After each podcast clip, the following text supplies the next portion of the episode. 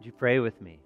Dear Heavenly Father, we thank you for this day, a day in which you give sunshine, you give breath, you give everything so freely to us that we may live. Most of all, you have given us your Son and your Holy Spirit as well. You give of yourself. Let me pray in this time that you would guard our hearts and minds from distractions, that you would open our ears to hear your word as you reveal yourself to us through it. Be with us in this time and on this day. In your Son, Jesus' name we pray. Amen. There's, there's moments in biblical history that I would love to be in. There's moments that I would love to be walking along with the disciples, watching Jesus work.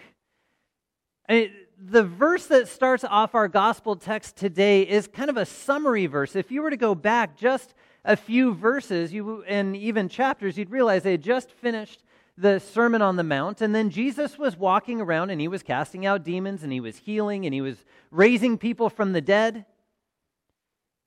And then Matthew writes, and how he continued to do that, continued to walk through all of the villages, all of the towns, healing every sickness, healing every disease, taking care of everything that needed to be taken care of amongst the people in those towns.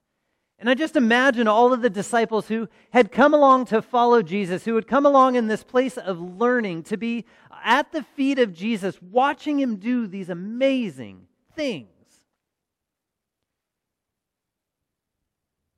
Just the sight of watching somebody who has leprosy be cleansed, to hear of a young girl who was dead be raised to life, to watch the compassion that Jesus had for folks. You see, he could walk through an area and see in ways that we can't see, but he would see what was going on, see the bigger picture, and then see, especially in this moment of text as they're walking around, how the people are burdened, how the people are tossed about, how they're overwhelmed by the situations in life, be it the diseases or the death or the sicknesses or the demons or their sin. And he could see that they were lost. As he said, like sheep without a shepherd, scattered, no one to follow, not knowing which direction to go or where to go. Sadly, that hits home for us sometimes too overwhelmed by the things that come up in life, overwhelmed by the things that are going on, not knowing how to take care of them at all. And as Jesus walks through those moments, having the compassion of all of the folks around, he gathers his disciples who have been following him, he gathers them around, and he says, Hey, the harvest is plentiful, but the laborers are few. Pray earnestly that the Lord of the harvest would send workers into the field. And what I love there is that in the very next breath, he answers the prayer. Of course, I would imagine as the disciples were praying it, they were probably praying, All right, Lord of the harvest, send some folks into this field to do the work that you would have done, Lord. Not expecting it necessarily that it was going to be them.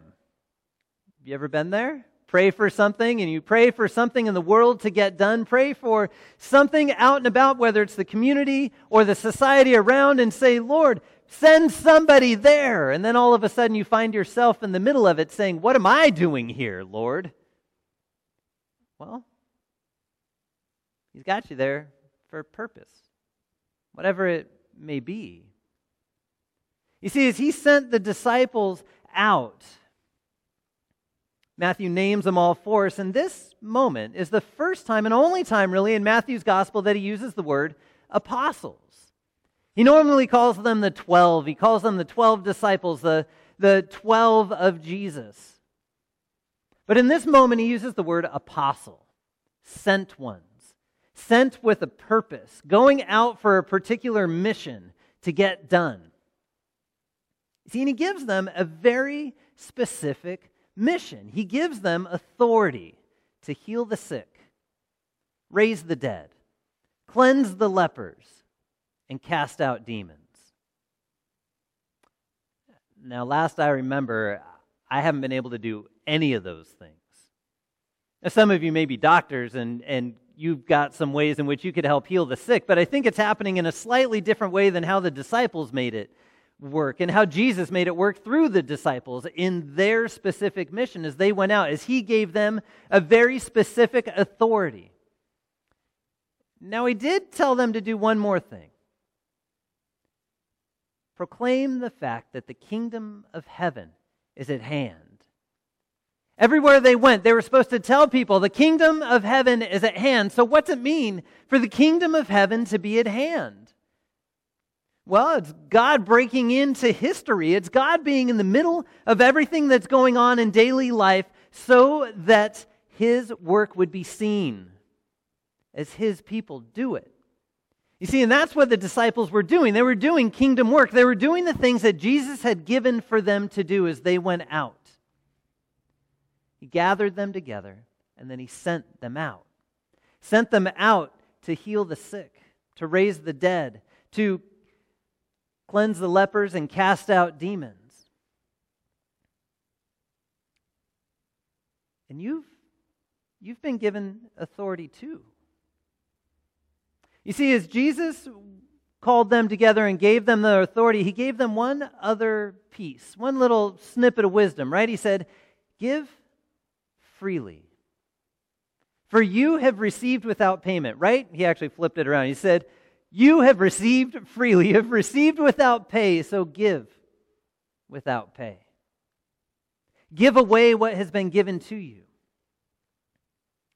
You see, in your baptism, as God has given you freedom from the weight of sin, He's given you forgiveness from the things that overwhelm you. He's given you Christ's righteousness. He's given you grace. He's given you mercy. He's given you so many different things, especially faith, to believe in the promises of Christ that all that's been done for you is true and for your good.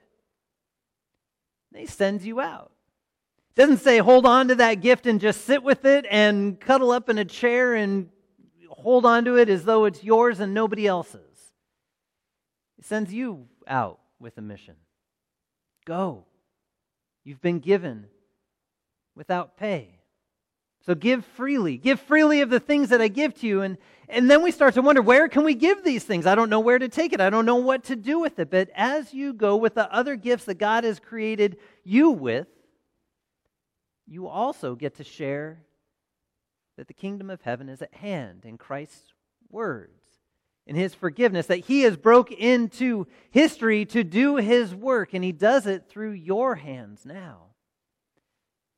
And it might be as you've been placed at home as a mom or dad, as a student, a child, a brother, a sister, a doctor, any of the vocations that God has called you into, teachers, tax collectors, insurance salesmen, all of it. God has sent you into a place in time to be able to speak His word. I mean, look at the disciples themselves as He called them together. You had every facet of life. You had Matthew the tax collector, you had fishermen, you had uh, political zealots, you had religious followers, you had all kinds of different people that, ga- that Jesus gathered together in order to send them out to do his work. And that's what the church looks like now. Folks from every walk of life gathered together, sent out to do his work. And it, it doesn't necessarily include healing the sick and raising the dead and cleansing the lepers and casting out demons, but it does include preaching the fact that the kingdom of heaven is at hand and sharing what God has given to you freely. See, because his grace and mercy is free. Won by Jesus on the cross for the forgiveness of your sins, hands it over to you in the waters of baptism, strengthens you in it in communion when we're able to gather together and receive that. As Christ promises to be present in his word and sacrament, breaking into history once again for our good. As we look forward to the day that he comes back to walk along in his creation once again. And so as you rise each day, you can see what God has given you in the sunshine and the rain and the breath. When you can see things and your vision is clear, and even when it's not clear, we still know that all that God has given is absolutely free. And so we get to give it away freely. Amen. Heavenly Father, we thank you for all that you have given.